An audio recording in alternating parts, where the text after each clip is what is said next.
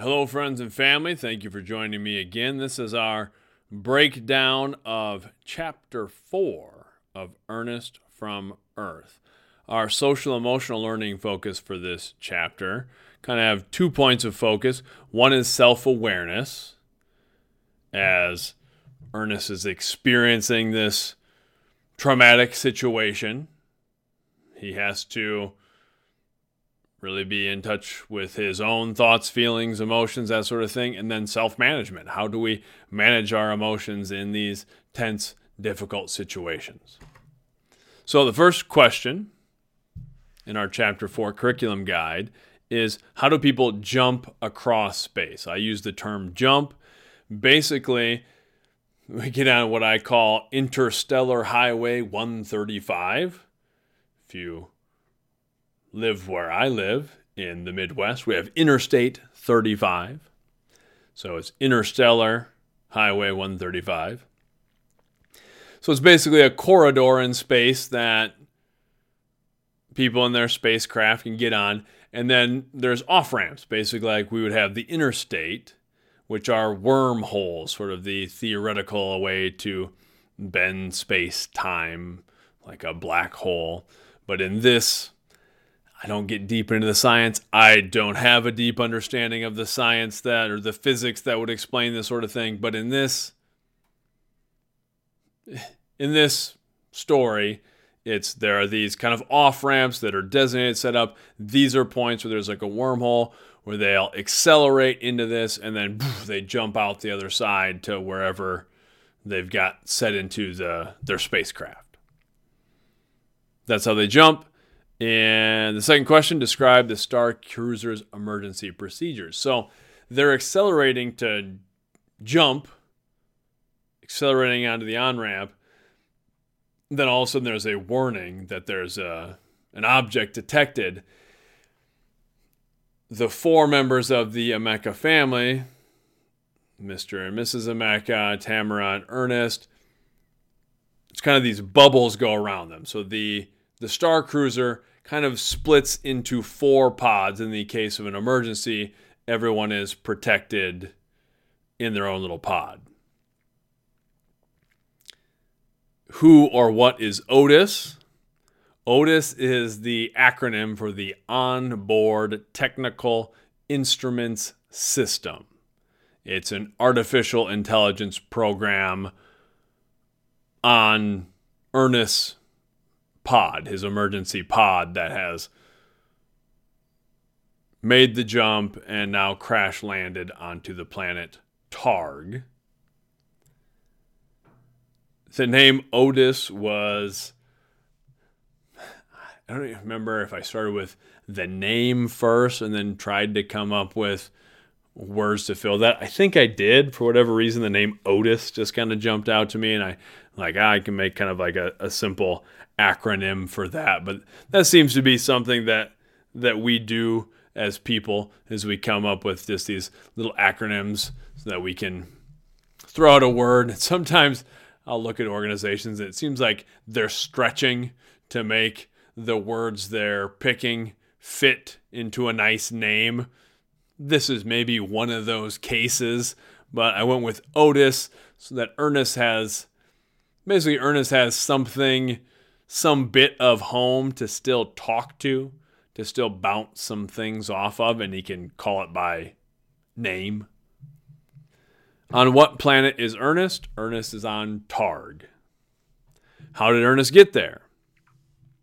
Otis reports that it seems there was an undetected meteoroid that entered the path of the Star Cruiser right as they were about to make the jump to Tremulac 5.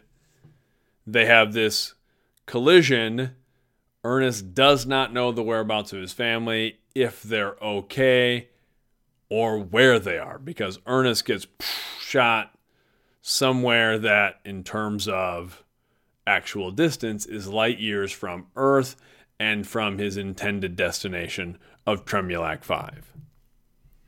The next question is Where's the rest of Ernest's family? We don't know. Ernest doesn't know. Otis doesn't know. They could be all together. They could be scattered about different worlds, different galaxies. we also don't know if they're okay or not at this point. There was this collision, something could have happened to them. How is Ernest feeling in this chapter? Provide evidence from the text to support your thoughts. I don't throw a ton of emotional description in here. I say at one point Ernest was covered by a blanket of anxious sadness when he considers his family. That's the most direct that I give that, that okay, at this point he is sad. He's sort of covered in this. He's sad, he's anxious. We could also infer a few other things. His thoughts were racing. He has to take a second to calm himself down, take a deep breath, that sort of thing. For the most part, I have Ernest being fairly collected in this. He doesn't have he doesn't have a big outward expression of emotions. But a lot of times I've found in, in emergency type situations, that tends to be my reaction more. There's maybe not a big outward reaction immediately, sort of that survival fight or flight instinct kind of kicks in. And I know not everyone reacts this way, but I tend to stay very calm in the moment of an emergency and then afterwards I'm kind of hit by like a wave of of emotion of sort of an adrenaline dump maybe where Ernest is is having a, a little bit of that here where he is he's going through the procedures he's going through his they apparently are trained for this sort of thing if there is an emergency on one of these interstellar travels so he's going through the checklist he's checking where he is he's asking Otis these things. But it is very clear, like the moment he gives himself to think about his family, boom, he's sort of hit with this wave of sadness and anxiety. But then he sort of has to, he's got to compartmentalize that and set it aside for a little bit to try to figure out what he's going to do next. He's, he get a lot of ideas rushing through his head, a lot of thoughts where he's like, okay, I'm not going to be able to use the shuttle to get out of here. This planet is not going to have the technology to get me out of here. The best I can do at this point is set up sort of the homing beacon, send out a signal, and hopefully my family will be able to find this signal. And then I got to decide what I'm going to do next. What happens at the end of this chapter, and then predict what might happen. There's a life form that approaches the pod. Ernest hears a noise. He whips around. He sees a being there pointing a rudimentary weapon at him. Students can predict a lot of things. If you watch the video, I showed the little image at the end. So that might lead to some other guesses. But one might infer that, okay, there's another perhaps humanoid type creature if it's holding a weapon and it's bearing down on Ernest. What happens from there could be a lot of different guesses. What function might the events of this chapter serve in the plot development of the story? Again, there's a lot of different things that a student might say, but hopefully it's fairly clear this is sort of the inciting incident. We had the setting, here's where the story really kicks off where now Ernest is Ernest from Earth. He is on a different planet, and this is where the real story, the rising action, will begin. Based on the information given about Ernest to this point, how might this incident impact Ernest's development as a character? We've seen Ernest with his family, we've seen Ernest in school. Now Ernest is in a totally different situation, separated from his family, separated from all the things that he knows. That's kind of part of, that's often the part of the protagonist's journey, the hero's journey of sorts, of now things are different and that character is going to have to learn and grow, hopefully. What themes may emerge or be developed as a result of the events of this chapter? again, students could list a number of things, but one might say, as we talked about the social emotional competencies we're trying to link to, Ernest is maybe going to have to have some self discovery. He's going to have to deal with challenges, deal with being afraid, deal with maybe some new interactions. For extended thinking activities, I have briefly discussed the idea of space time black holes and wormholes. This could be a pretty. you can get really deep with this, depending on the level of the students, things like that. I I did some pretty basic research before this. I didn't want to get deep into the science of things, but just spend some time looking at stuff, reading stuff about theoretical ideas regarding black holes and wormholes and space time. And it is it's an interesting thing to consider in very very basic terms that I'm sure someone could very much could definitely correct me on. Space time is sort of uh, a model presented where there's three dimensions of space and the dimensions of time as sort of one continuum.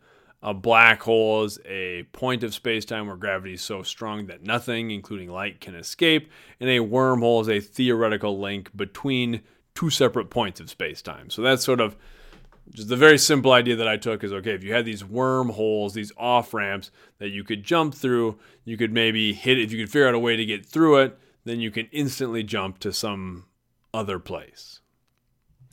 Imagine you're in Ernest's situation. How would you be feeling? What would you do? It's another one where options might vary, but I think it's it's good to do that sometimes. To consider, ooh, if I was in, even though this is sort of a fantastical situation, what would I do if I was in this situation? I would do that with my kids a lot, so that with my kids, but even when they were young, talk about, okay, what would you do if you got separated from me at a store, things like that. Not to do it in a scary way, but it's good to consider okay, what options do I have? It's clear in this situation, Ernest has had some training on what to do in such an emergency. That helps us manage our emotions in those moments. That's that self awareness, self management component. Then I also want students to consider a time they felt scared or alone, how they deal with that situation, what helped and what made things worse. That's what Ernest is dealing with right now. The whole book is about empathy. And ideally, in any story, any movie, television show, book, we're hopefully creating some emotional connection with the characters. So I think it's good to consider how do we feel when we're in these scary things, when we feel lonely, when we feel isolated? Because Ernest is having that situation. He doesn't know where his family is and if they're okay. Those are emotions he's going to have to work through. I don't really have anything else for chapter 4.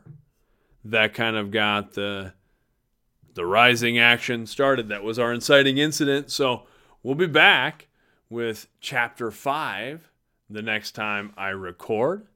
This has been fun. I hope people are enjoying it. Feel free to reach out and connect if you have any questions, comments, anything like that.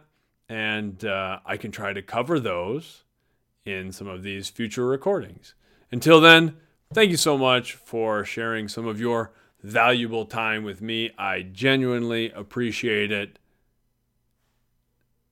I'll see you next time. Much love.